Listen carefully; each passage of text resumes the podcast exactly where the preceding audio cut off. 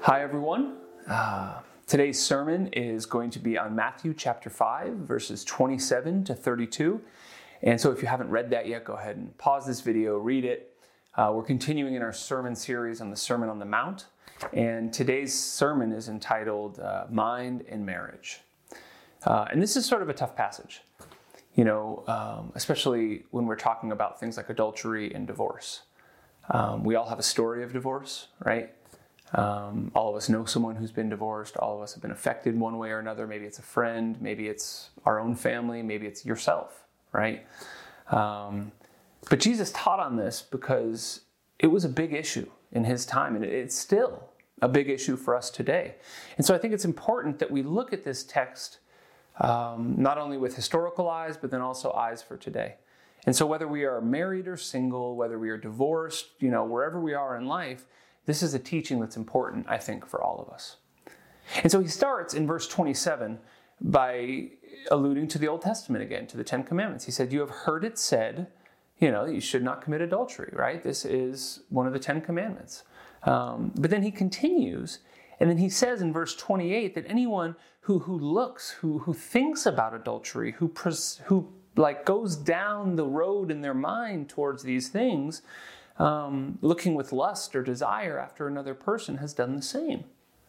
Right? This is sort of a this is a tough teaching. And he continues then in verses 29 and 30 to even say that if your eye or your hand causes you to sin, that you should gouge out your eye or cut your hand off. Right? This is a serious teaching. Now, um, let's talk about this a little bit because Verses 29 and 30, where he's talking about cutting off our hands and gouging out our eyes, are obvious hyperboles, right? Uh, this is an exaggeration uh, to prove a point. And uh, we need to know this, first of all, so that we can still have hands and fingers and eyes and mouths and all the things that come with it, but um, so that we can understand what Jesus is trying to teach us. What he's saying is, is pretty simple. He's saying that we need to separate ourselves from the things that cause us to sin right? We need to identify sin in our lives, and then we need to find out what those things are and get them out of our lives. Right? We hear this also, also in the book of Hebrews, chapter 12, verse 1, where it says, uh, Therefore, you, since you are surrounded by such a great cloud of witnesses, you are surrounded by such a great number of brothers and sisters in Christ, we should throw off everything that entangles us, all the sin and all the things that lead us to sin, we should get rid of because we don't need them. That in doing so, we worship right? And so Jesus is, is just reinforcing this teaching that is not a new teaching. Hebrews talks about it, Jesus talks about it, the Old Testament talks about it. In fact, um, remember, Jesus is fulfilling the law. And so what he's doing is just continuing what the Old Testament says. You know, if you remember, the Old Testament asked the, the, the Mosaic law and the Ten Commandments, the whole purpose of these things was to set Israel apart from its neighbors that they would live different lives, that they would live holy and pure lives after God, and not in the way that other people around the time did, the Canaanites and the Philistines, etc., etc. God asked the Israelites to be different. And this is why in the Old Testament God asked the Israelites not to marry people from other tribes. This is why God asked them to take the entire promised land so that they wouldn't be intermingling with people of different, you know, idolatrous faiths or people who worshiped other gods.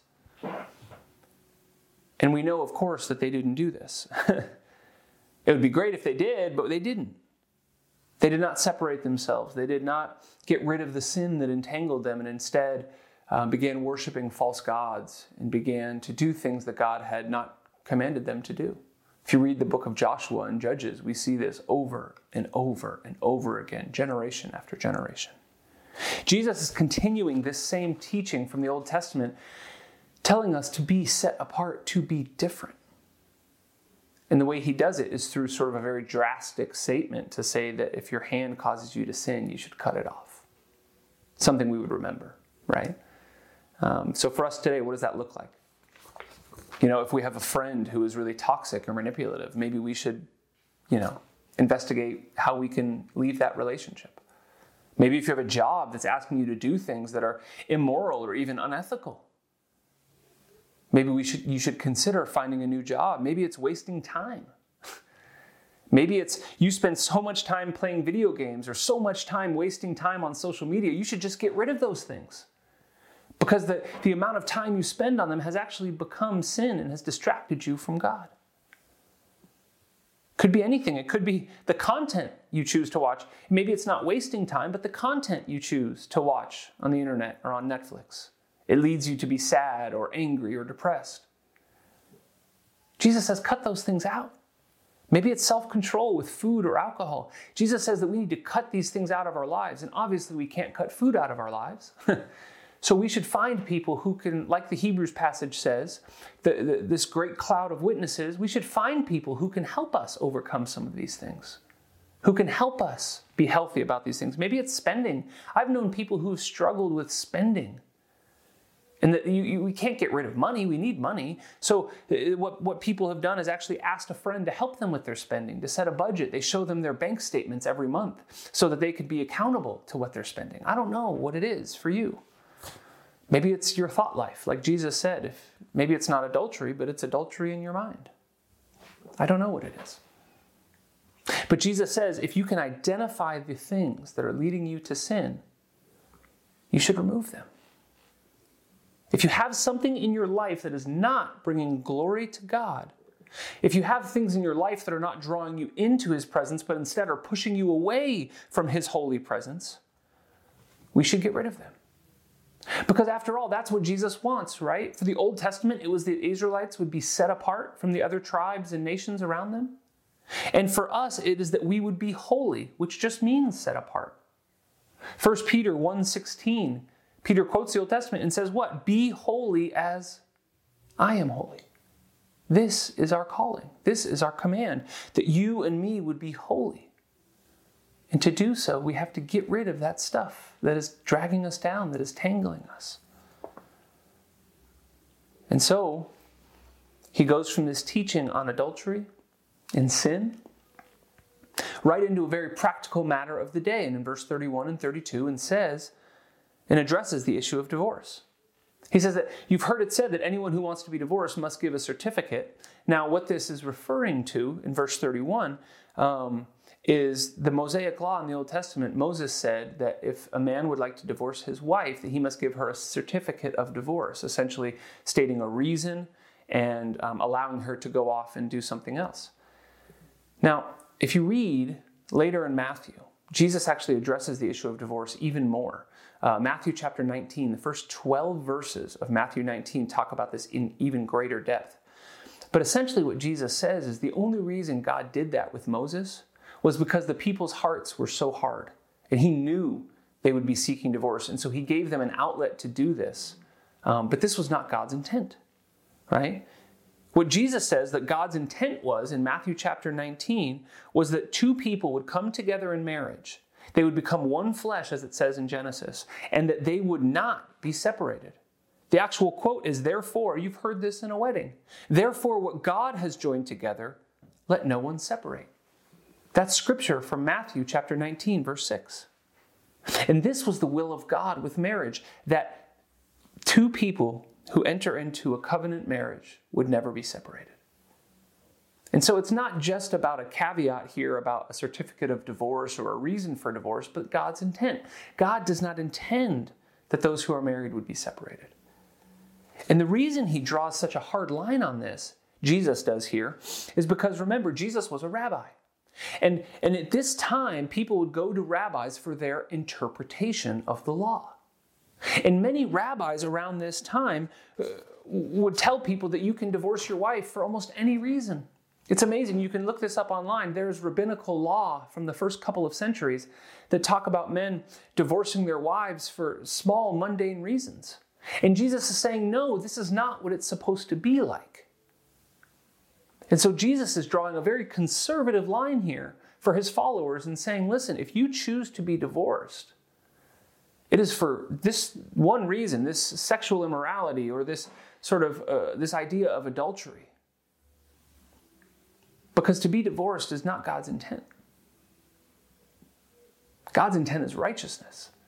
And righteousness comes from a unity between two people who have committed to one another in, in, in, the eyes of God and are going and living, serving life together. And so many people wonder when they read this passage so then, what if someone's divorced? Can they be remarried? Does God allow this? You know, what do you and I do with this today? How do we learn from this? Well, um, for this sermon and to understand a little bit more about this perspective, um, I've been married 10 years this summer, and um, I am by no means an expert, but I've never been divorced. I've never gone through this. Um, I'm a child of divorce. I know a little bit about what it does, but I've never gone through it myself. And so I actually reached out to some people I trust a lot.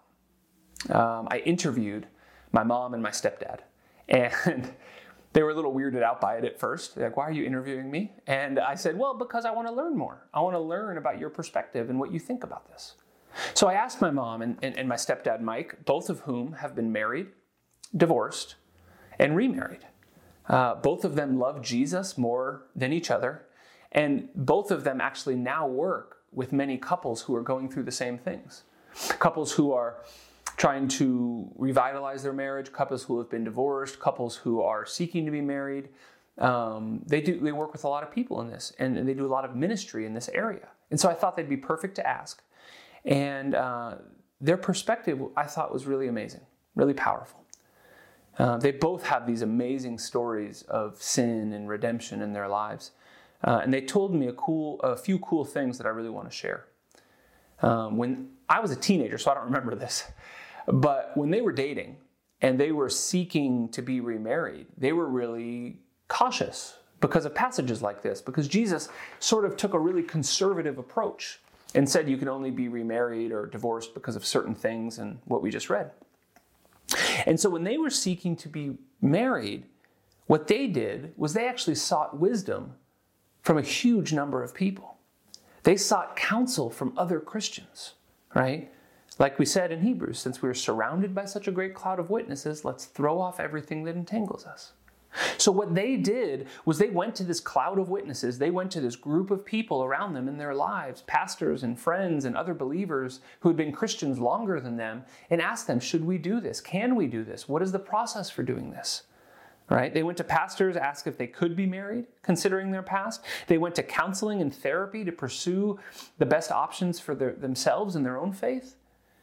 And they trusted the counsel of those who, who encouraged them. And everyone around them agreed that they had been pursuing God and that they had been growing in the faith and that their previous marriages weren't even started under faith and weren't started pursuing God and that God would not only allow them to be remarried, but that all of the people in their lives actually affirmed with them that God would be glorified by them being married and pursuing ministry and God together. Um, it was a really interesting thought. You know, many times, whether it's marriage or something else, when we decide we want to do something, we just look for people who are going to tell us what we want to hear, who are just going to say, "Yeah, that's great, do it." You know, it's like a like a businessman who surrounds himself with people who just always say yes to him. We always surround ourselves with people who just say yes to us. But in, in their experience, they asked people diligently, and I think for all of us, this is a really important thing to think about.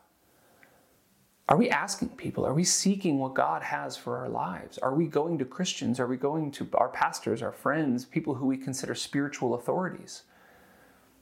And trying to interpret some of these things we read in Scripture for how best to live. Because even though my parents had been divorced and gone through terrible pain because of it, they acknowledged how horrible divorce was.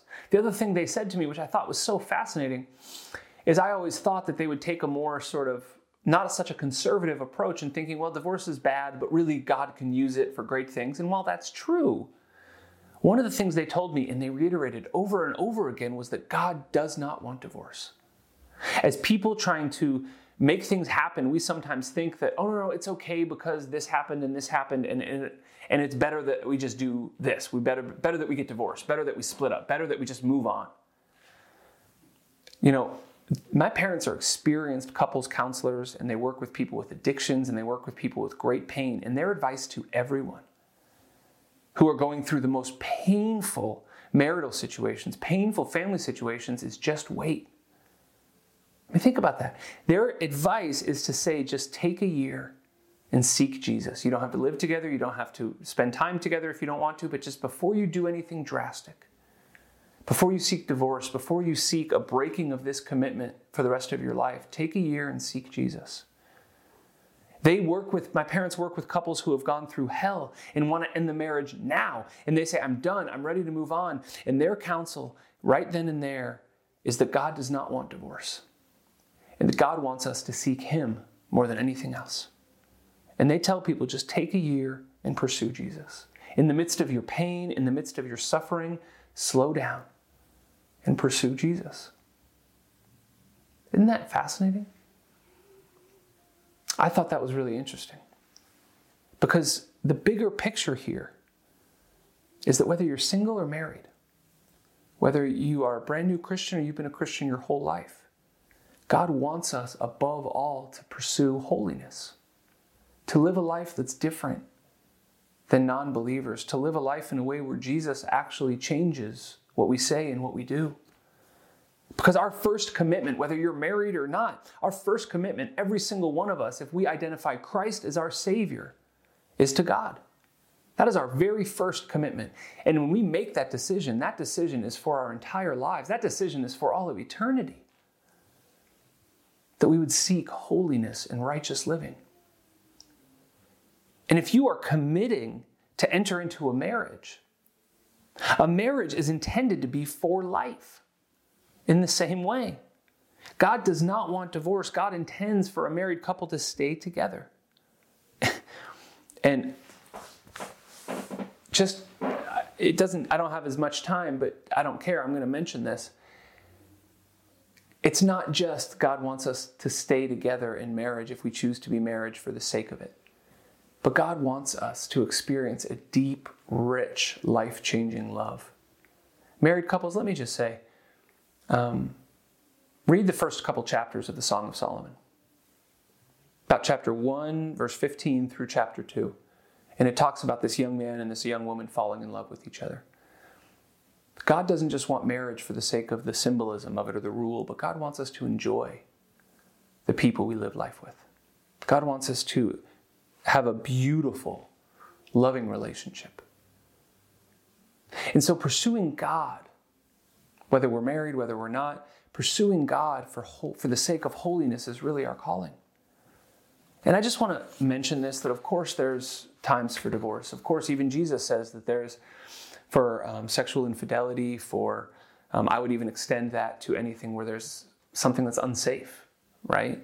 If, if, if, if a person in a, in a partnership or a marriage is unsafe, or children are unsafe, or there's emotional, spiritual, physical abuse, that those are all justifiable reasons.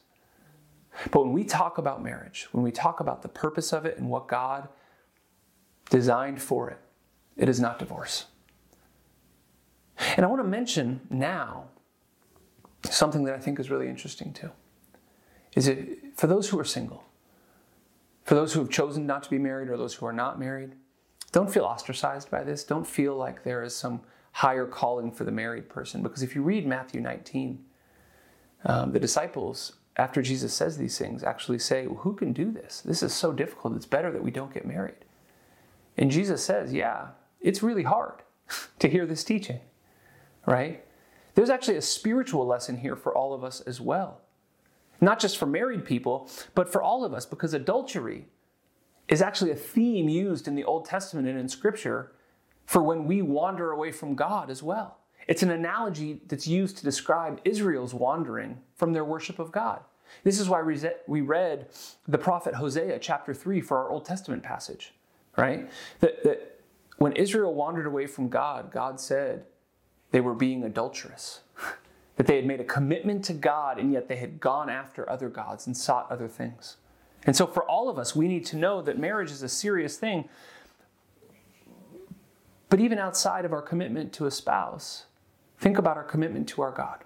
If holiness is the number one thing we should be pursuing, then we should also take this very seriously and look at our sin in our life as spiritual adultery against God.